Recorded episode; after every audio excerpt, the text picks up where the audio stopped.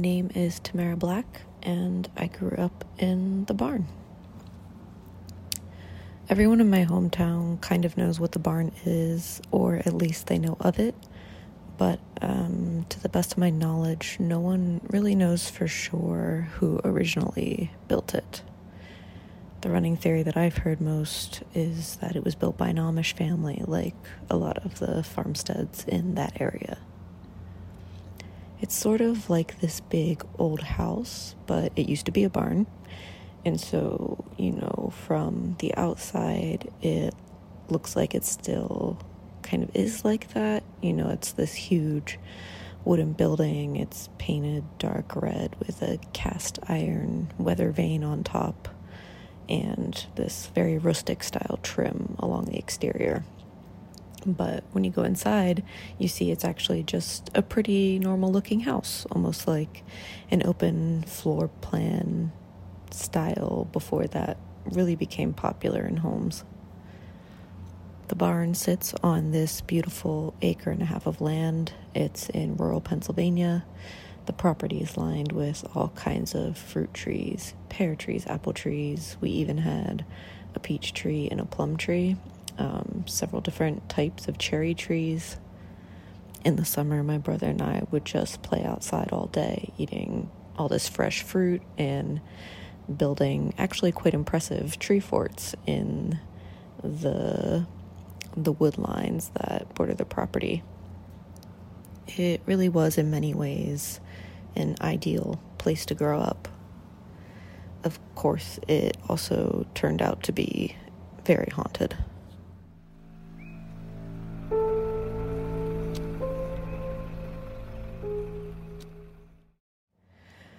Never really sat down and told this story to anyone before.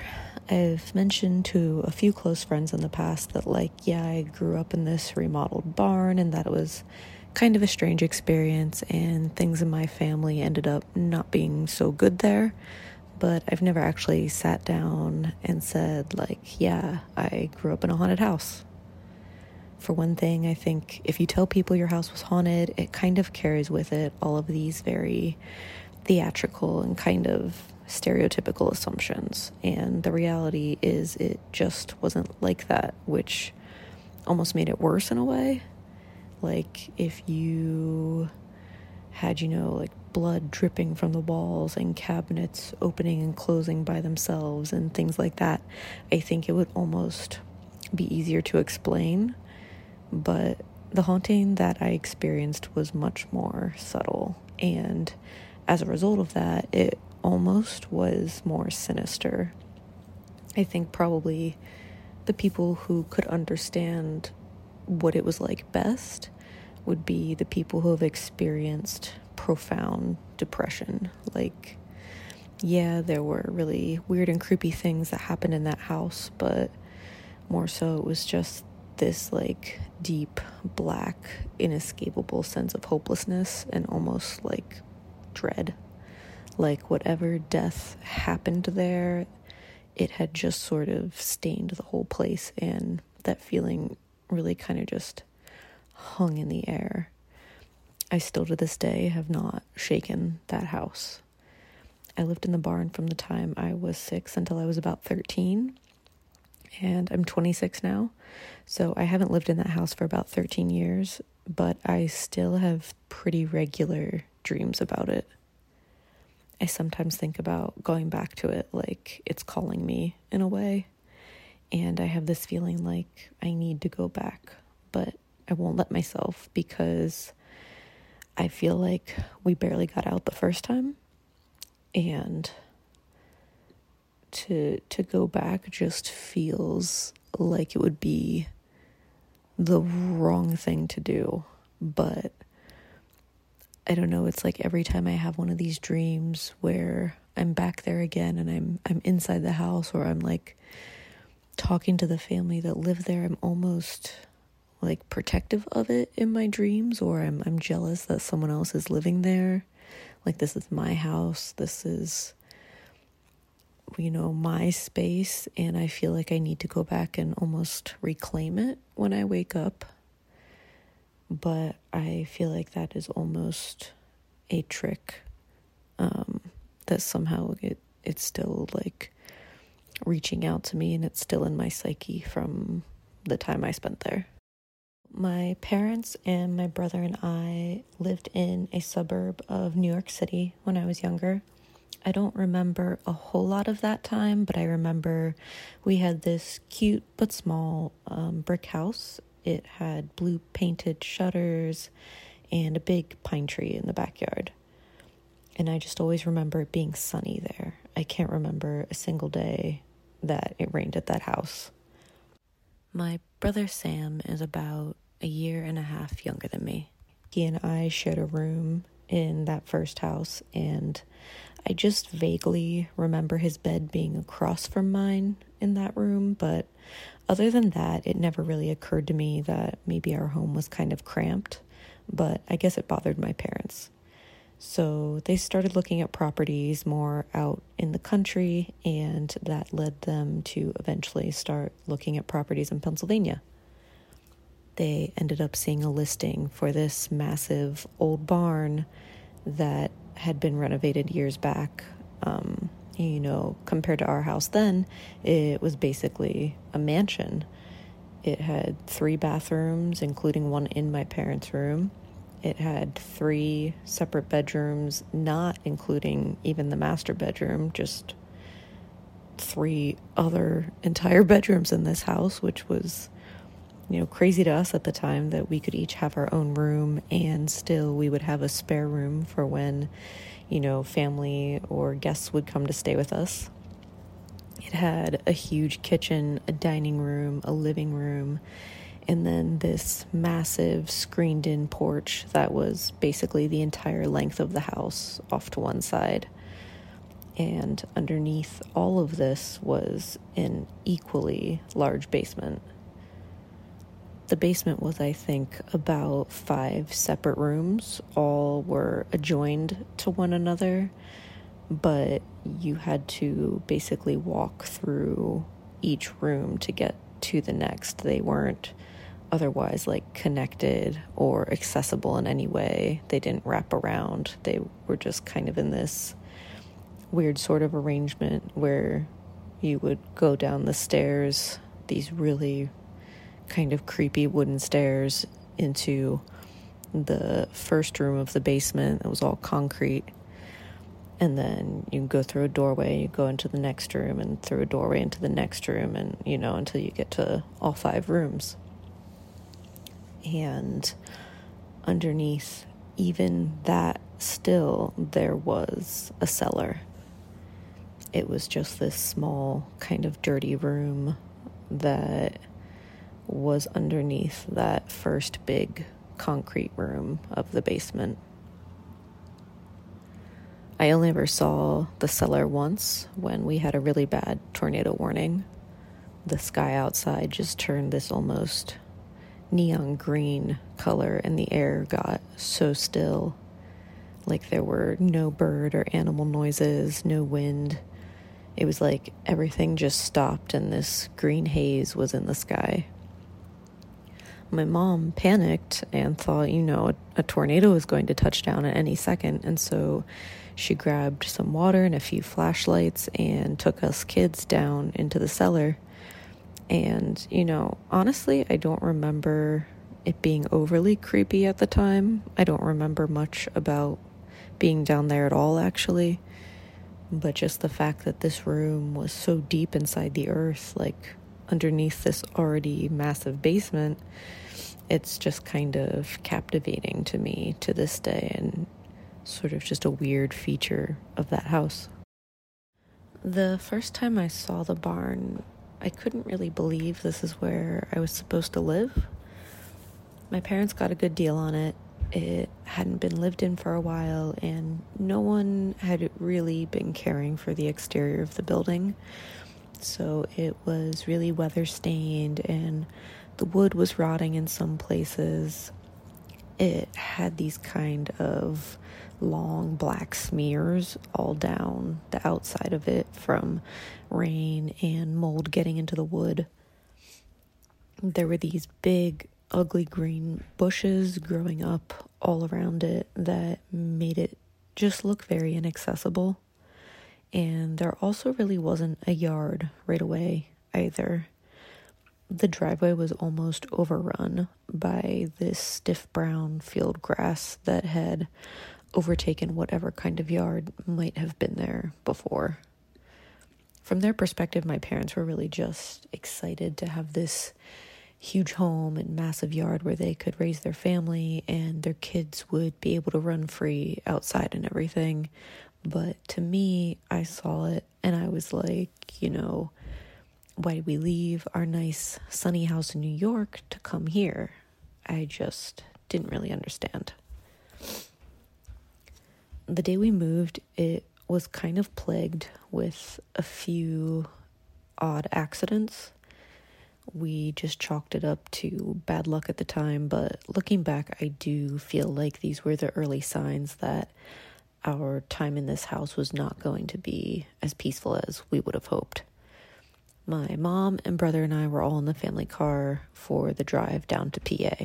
My dad was driving the moving truck with all of our belongings in it in front of us. So we had to drive through these winding back roads to get to the barn. And then once we got there and we could see it, we had to turn up this dusty, gravelly, kind of steep dirt lane to get to the point where we could access the driveway. As my dad is in front of us turning this big moving truck into the driveway, all of a sudden the tires on the driver's side slip into this deep drainage ditch that's along the side of the driveway, and the moving truck gets stuck. He's trying to give it gas. The wheel on the driver's side door can't get traction, and it's not going anywhere. He gets out of the cab. He's pissed off and angry, and you know, now on top of having just driven several hours to get here, you know, the entire truck with everything we own in it is stuck. And he's kind of like stomping around and throwing his hands up and sort of yelling. And he's like it's it's the damn dog's fault. It's the dog's fault. Our dog was this sweet norwegian elk hound named maggie who i had never heard bark at anything in my entire life not even the vacuum she had been riding in the cab with him and he said as soon as he turned the moving truck into the driveway and was trying to line the tires up just right she jumped up and just started barking her head off and, you know, threw off his concentration and he went in the ditch. Of course, it ended up being fine. You know, everyone in that part of the country has a truck or a tractor with a hitch. And so the neighbors came by in a couple minutes and towed the truck out. And so it was a good way for us to meet them. But looking back, it was kind of just like this foreshadowing of what living there was going to be like and what the barn was going to throw at us. I think Maggie knew, and that's why she barked. Later that night, we'd moved in everything off the truck and were kind of living among the peaks and valleys of all the moving boxes and unarranged furniture. And Sam and I, you know, loved this. It felt like a huge playground to us, and we had all this space inside that we could run around. So, you know, we were kind of playing like tag, hiding behind stacks of boxes and chasing each other, just being kids. We were all going to sleep in the living room that night, so my parents had laid all of our mattresses out on the floor, and Sam and I were already in our pajamas and, you know, just goofing off before we knew we had to lay down and go to bed. But my dad was still kind of in a bad mood from earlier in the day, and he kind of just had enough of us running around. And so he told us to stop playing um, around the boxes and get ready for bed. So we did. We stopped chasing each other, but we're still kind of standing amongst these stacks of boxes. And I can see Sam standing across from me, kind of next to this stack of maybe like three boxes high stacked on top of each other. And to this day, I can't explain what happened by any law of physics or anything that, you know, I've learned since the age of six. But Sam's standing next to these boxes, and all of a sudden they just kind of start to shift, and I can see that they're they're falling on top of him, like they're in the process of falling. And it was one of those moments where you know you can't do what needs to be done fast enough. And I just remember feeling completely helpless. Like I wanted to just run across the room, push him out of the way. But by the time I could see these boxes falling, I knew I couldn't get over there in time to help him. And so turns out in one of the boxes there was a pretty heavy cooking skillet in it and the box fell the skillet fell out of the box on the way down and it landed right on his ankle and shattered it he starts screaming and crying instantly my dad thinks i've somehow caused this to happen because we'd been chasing each other so he starts yelling at me, you know, what did you do? My mom sees my brother's ankle just arranged in this completely inhuman angle. You know, it's bent off to the side in this really grotesque way. And everyone is just yelling. And I think my brother and my mom are both crying and in all this noise and chaos, and my dad yelling at me. I see this small kind of shadow, like the corner of a shadow, pass by the kitchen. And just whoosh, just like so fast that you aren't even scared because you don't even really have time to register that you've seen anything. And to this day, I still don't really know, like, I can't be sure that I did see something because it was just so small and so fast. It was just like a dark flicker that I saw almost out of the corner of my eye by the kitchen. But it just, there was some kind of movement that caught my eye, and, you know, I, something moved over there. Um, but I just, I, I don't know what it was still. So my dad took my brother to the emergency room that night, which the emergency room was over an hour and away, so it was really just me and my mom for the rest of the night. You know, she kind of like gently scolded me for hurting Sam, like, oh, you guys have to be more careful. And I know the house is big, blah, blah, whatever. And I tried to tell her, you know, I I didn't do that. I didn't push the boxes over. I didn't bump into the boxes. I didn't do anything. But of course, she doesn't believe me. And it wasn't really until after she had kind of fallen asleep and I'm laying next to her on my mattress in this kind of big, open, dark room with no car sounds outside, no street lights, nothing. It's just black. That I think I really started to feel just how scary that event was. And I felt really just completely alone neither of my parents believed me. And I, you know, was kind of like still kind of unsure about what had happened, but also creeped out because, like, I thought I saw something kind of off, and, you know, nobody was going to believe me about that either. And for me, it was really just like, you know, my happy family moved into this barn, and now I'm almost immediately just feeling isolated from them. It was honestly really scary to think about, so I didn't, and I just tried to tell myself that I would feel better in the morning and, and better in the sun. But I think that feeling was actually a pretty good indicator of what I would be exposed to. And I mean, at this point, we hadn't even found the face in the basement yet.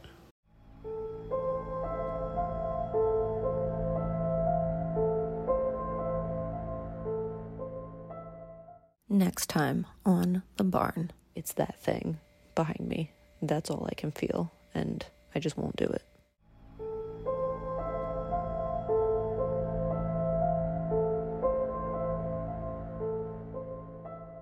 Thank you for listening to the audio podcast miniseries, The Barn.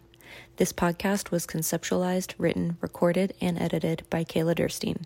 If you enjoyed the show, please rate and review it on Apple Podcasts, Spotify, or wherever you're listening right now. It really does mean so much to me. Thank you.